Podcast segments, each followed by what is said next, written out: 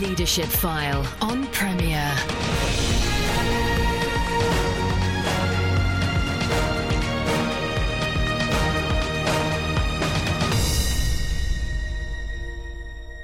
Welcome to the show which talks to Christian leaders about the topics that really matter.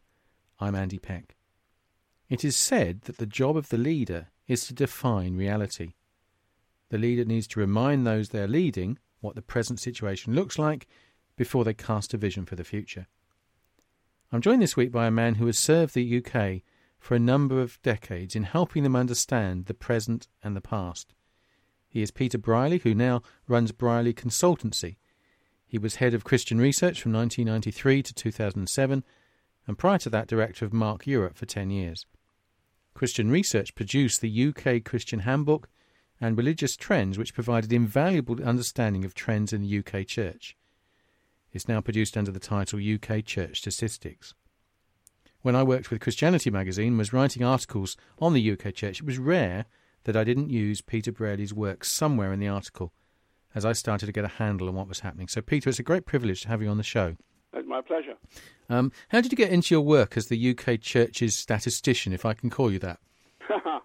Well, like most things, I drifted into it. I was asked in my spare time if I would do a survey or to help with a survey that was being done in the 1960s for Billy Graham, evaluation of Billy Graham's work as a mission when he came over here, and I did that, and having done that for the Evangelical Alliance, I was then asked by the Evangelical Missionary Alliance if I would help them, and then I was asked by somebody else if I'd help them, and then I was asked by somebody else I would help them. And so I did all this in my spare time, and I started the UK Christian Handbook also in my spare time in 1972. And I would have continued in that sort of way, because I was working with the government in those days, until I saw a job applied for in Bible Society for what was called Program Director. So I applied for that. I got the job, and it was in charge of statistics under a man called Tom Houston. Tom had a lot of wider interests, and one of them was to try to evaluate how many people were going to church in the country. So he asked me if I could do that. And I already knew that the churches did not, by and large, count attendance statistics. So the only way to get it was to go not via the denominations, but via individual churches. So we did what has now become to be called a church census. That was the first one in 79. Then I was asked to start Mark Europe. Then I was asked to start Christian Research, and so on. And it's carried on since then, and it simply multiplied. And we've done 8 national church censuses now, and 1 urban church census for the 2012 London church census. So that's how it's done. I publish the results, and then people ask you more questions. Well, it's an invaluable source for folk, and I hinted at that in the introduction. I hope you appreciate how valued you are in terms of the work that you've done over the years, because it has given key information for the UK Church. Well, I take your point that you said at the beginning, that if you are going to be a leader, you have to have strategic information in order to know where you're going and how you're going to get there. And if I can provide some of that information for strategic leadership, then I'm delighted, because I want to see the church grow in this country and move forward with the gospel. So, I mean, your work has charted the decline, sadly, in church attendance. There was a survey, 89 to 98 and 98 to 2005. Are more recent trends encouraging? No, not really.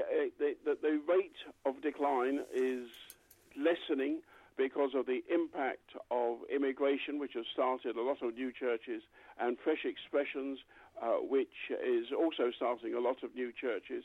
So we're not going down quite as quickly as we were, but it is still true that for every conversion that we see into our churches, 4 people who would have called themselves Christians have died. So well, it's 1 in, 4 out, and that's the sort of equation that we have, and we have to live with that at the moment. Yeah, I see on your website you've got a kind of a chart suggesting where things are going to be in 2020. Yeah, 2020 is a key year. It's a question of looking at age. The number of people who are over 65 in the church is increasing. We have we have twice the proportion 65 and over as in the population, and these folk are unfortunately are dying off, being promoted to glory, as the Salvation Army puts it.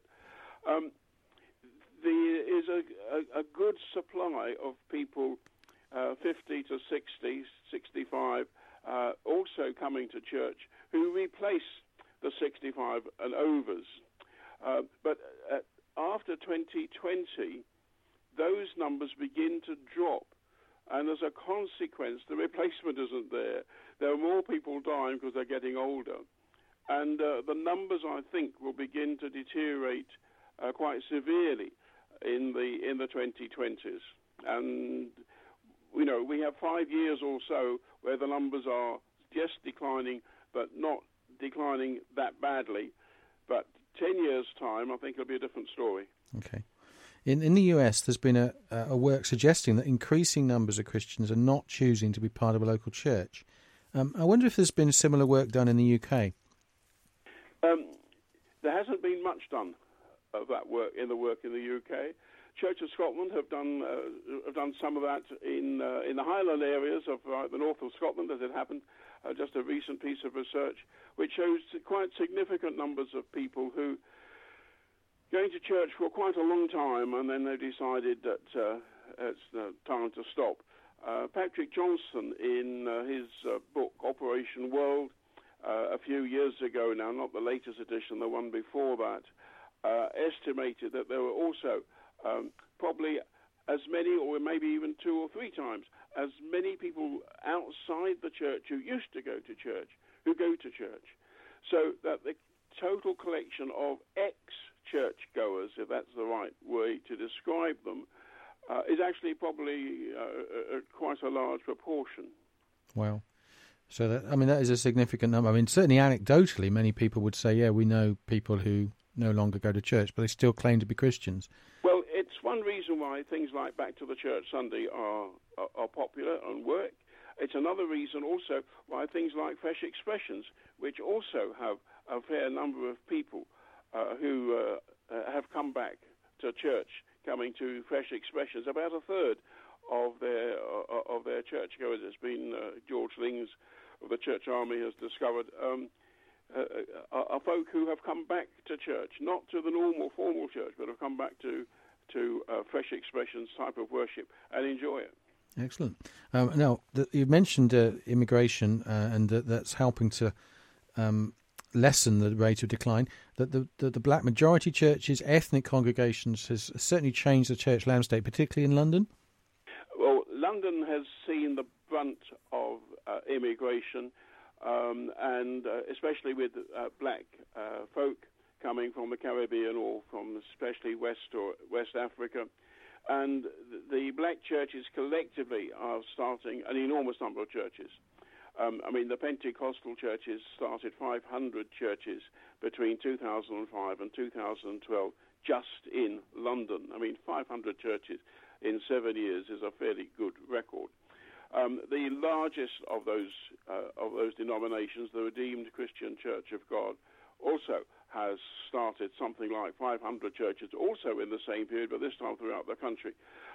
So some of these groups are very, very keen to start new churches, plant new churches, neighbourhood churches. They hire a room above a pub in the Old Kent Road, and then say to their friends and neighbours, "Come to my church. I'm worshipping on the, above the Victory pub in, at number 22 or whatever it happens to be." And folk come. Many of them are small, but some of them grow into quite large gatherings of hundreds, and sometimes the biggest ones are in the thousands. Wow. And of course, the Catholic Church has seen some restoration by, some of the immigrants from Eastern Europe particularly.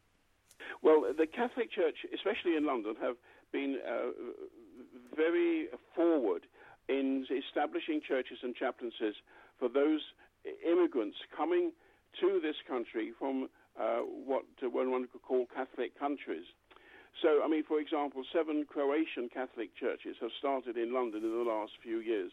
But you can go to, you have a Maltese church, you have a Romanian church, you have an Estonian church, Lithuanian church, literally dozens of churches. In Westminster Diocese, of the Catholic Westminster Diocese alone, 35 different language churches have started since 2005.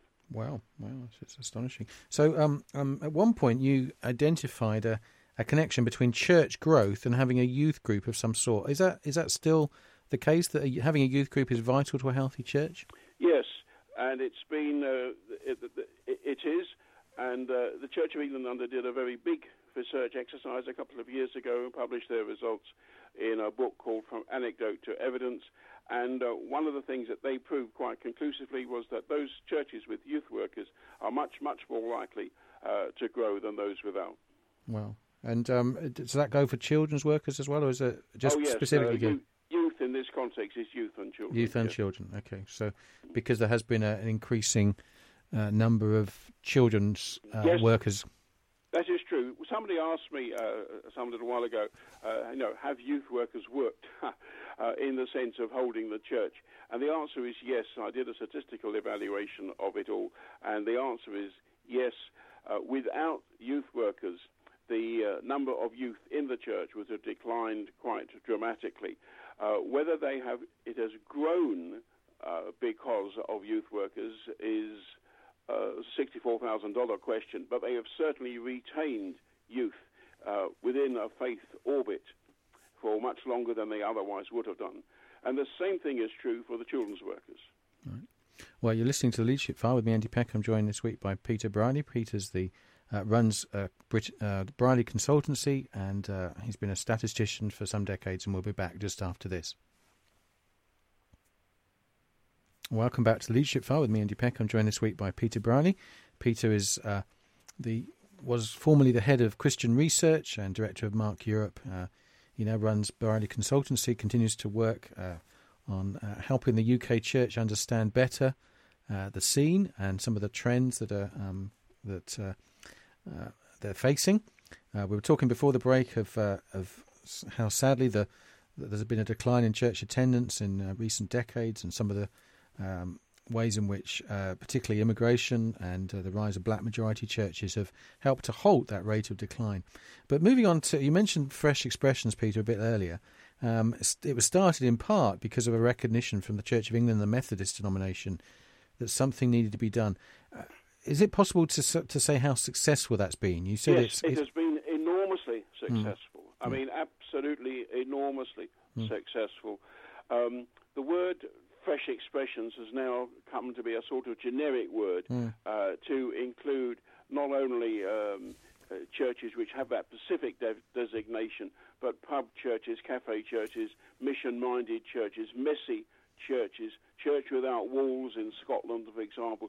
It's a generic word now, really, but at the same time, it has been enormously successful. There have been hundreds, literally hundreds, even thousands of them started over the last 5-10 years. It is one of the major reasons why the church is not declining as fast as it might do, simply because of the huge number of people who are coming to Fresh Expressions. George Lings has researched them carefully. The average size is about 40 people. He says two-fifths of those are people who have been previously totally outside the church. So those numbers coming in is tremendous, it's great. It isn't sufficient to stem the decline, but it is certainly something which makes the decline slower. And it isn't just ones and twos of Fresh Expressions. There are hundreds. The Methodist Church has 800-900. The Anglicans have something similar. And there are in other denominations also. There are literally thousands of Fresh Expression churches. And collectively, they are encouraging people to come back to church. Of course, Fresh Expressions are very different. They're informal. I always think of them as they're standing for four things, all beginning with F. They're fun, there's food, there's families, and there's fellowship. And of course, there's a serious side of worship and prayer and meditation as well. But but they don't always meet in a church. Only half of them meet in a church building. They don't always meet on a Sunday. They are informal gatherings, and their genius is that they are totally informal, but they are in an institutional framework, which is very interesting. Genius of the Archbishop, previous Archbishop, Rowan Williams, who thought through the scheme. Well, it is terrific and great to hear, and good to put some statistics to that sort of sense. Maybe 40 years ago, 50 years ago, the new church streams were the kind of new kid on the block, and of course many of the founders, such as Roger Forster, Gerald Coates, Terry Virgo, have reached, in quotes, retirement age. I know they would all continue to be very active, but talk a little bit about the new church movement and where it is today in terms of... Well, the handing over leadership hasn't always worked as smoothly with these different groups as it might have done. And what has happened with a number of them, especially the larger ones like New Frontiers, they have...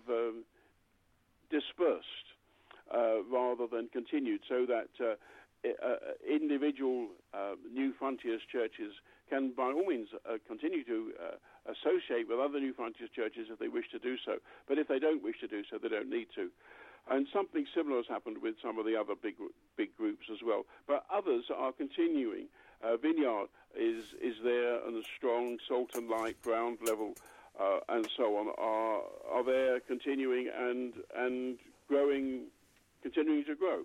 So has it been a success? Well, it's something been quite different, and different people's experiences have been different. The Holy Spirit has guided in a variety of different ways, but the consequence has been an establishment of a new type of church, which in general has attracted.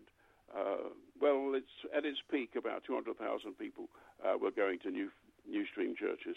Wow, well, that's a sizable number, isn't it? But I mean, as you view the church landscape and knowing the hard facts as you do, are there things that surprise you about the way local churches use their resources? Well, you have to ask: are they always using them in the most strategic way? A huge number of churches are involved in community activity of one kind or another. We did a fascinating survey for the Salvation Army some years ago, in which one of the questions was, what are the midweek activities your church does? And we obviously got a list as long as you're on. But the second question was, how many people have joined the church through this particular activity in the past year? And 2/3 of churches had a mums and toddlers group, as it was called then, and it was by far the most important group activity that churches put on. And the second most important group was a retirement group, older people group. Neither of these was the best way of getting people into church. They came right down the bottom of the second question, and the ones that came at the top were much more personal things. Bereavement counselling was something that drew people into the church far more successfully and permanently than the mums and toddlers groups, which is very interesting. So you have to ask your question. When you have a midweek activity, what is the reason why you are doing it? Is it because you've got spare space in your church and someone's asked you and you say, yep, okay? Or is it to get a bit of income? Or is there a gospel missional intent behind that particular activity? And if there is a missional intent, as there is with many of the larger churches, that's what helps the churches to grow. If there is no missional intent, if you have no strategic purpose behind your activity, you won't grow. I think that's a fascinating but helpful understanding of how to assess what you're doing. So thank you. You've done some work on the optimal length of a senior pastor/vicar's ministry, I see. Well, many ministers say they have a 10-year itch. You know, after about 10 years, they want to sort of move on to someplace else. And research would suggest that that's probably about right.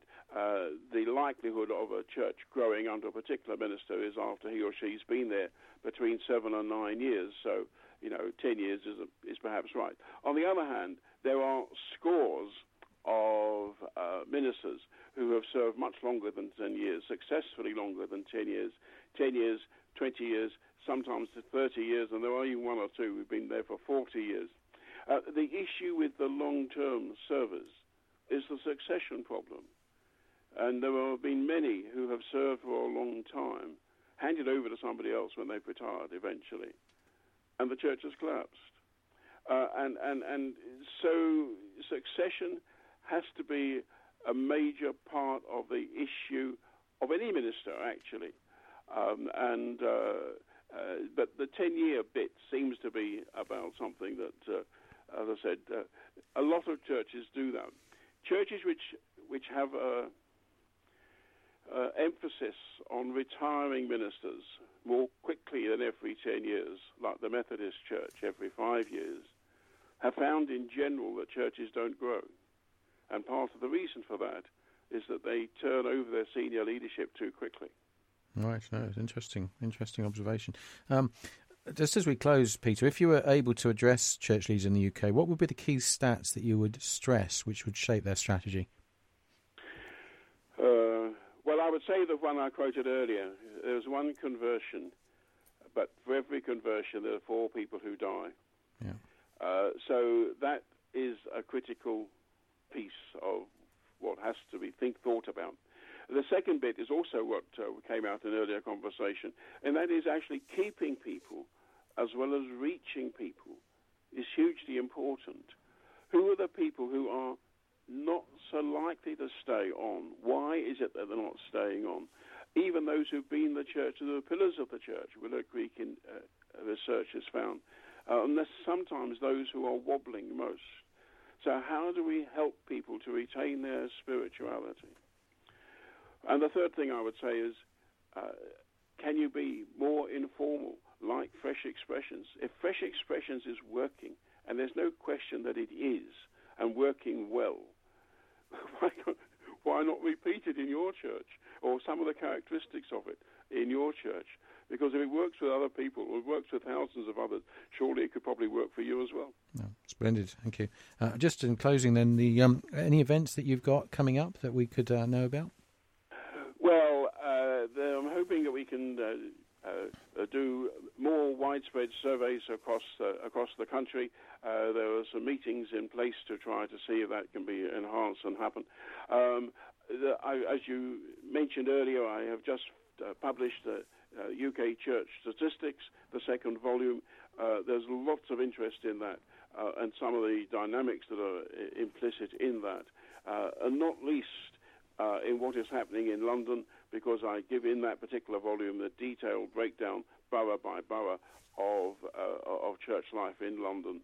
And frankly, it's fascinating. I mean, the London is bubbling at the moment, and it's bubbling because of the black churches and their enthusiasm. It's bubbling because of the immigration and the numbers coming in who are being befriended. 14% of all the church's services in London are held in a foreign language. 1 in 7, that's quite a high percentage. It is, isn't it? Yeah. So, yeah, there's a lot that is happening, actually. And although I'm afraid overall the overall statistics are negative and are declining, there are lots of initiatives which people are saying, hey, let's do something. And people are thinking strategically, saying, what can we do? Because unless we give top priority to the proclamation of the gospel, in 10 years' time there may be no churches. Yeah. Well, that's a salutary point to finish, but thank you so much for all that you've shared. People can get in touch with you by Brierley Consultancy. That's Brierley.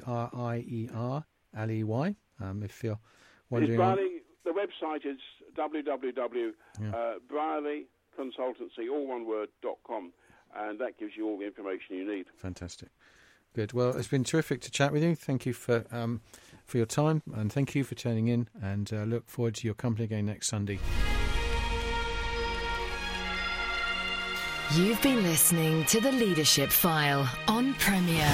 Andy Peck serves as a tutor at CWR, a Christian charity whose courses and publications aim to apply God's Word to everyday life. Contact him via email apeck@cwr.org.uk.